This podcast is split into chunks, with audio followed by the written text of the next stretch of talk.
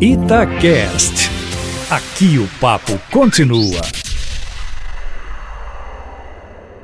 Que bagunça que tal PSL, o partido a que está afiliado o presidente da República. Uma gravação feita numa reunião, que foi de bate-boca, do PSL. O líder do partido na Câmara, o delegado Valdir, de Goiás, chega a dizer que, eh, chamar duas vezes o presidente vagabundo e dizer que vai implodir o presidente. Depois ele andou dando umas explicações aí que, claro que não vale, né?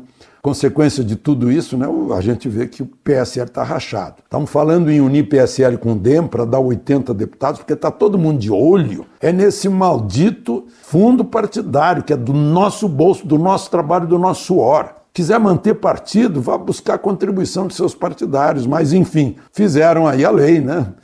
Eles fazem a lei, nós os elegemos para que nos representem. Agora, duvido que eles tenham perguntado para nós se gostariam que pegassem os nossos impostos para sustentar os partidos deles. Né? Partidos que apoiamos também. Né?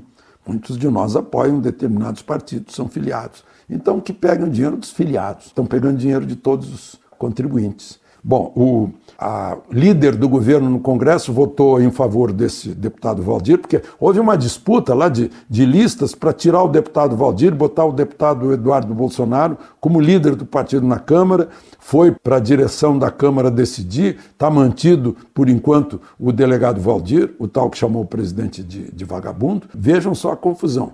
Aí, em lugar de Joyce Hasselman, já que ela votou contra o presidente, não pode ser mais líder eh, do governo no Congresso, vai um senador por Goiás, Eduardo Gomes, que foi eleito pelo Solidariedade e é MDB, tal como o líder do governo no Senado, Fernando Bezerra, que também é MDB. Então não é só o PSL que é, é governo, MDB também é. A gente não tem um, uma clareza aí. Essa, esse, esse primeiro ano está cheio de, de gente que ainda não pegou a rotina da política partidária e está maior confusão. Bom, uma outra coisa que eu queria ressaltar é justiça de novo. Né? O ministro Marco Aurélio está dizendo aí que vai longe esse julgamento da segunda instância, porque tem essa ladainha que pensam que estão na academia. Eu acho que é academia de letras. Eu não acho que é isso. Eu acho que desde que chegou a TV Justiça, né, quando vêm as luzes, pensam que estão num, num estúdio, na televisão. Né, aí é aquela falação que não, não acaba nunca.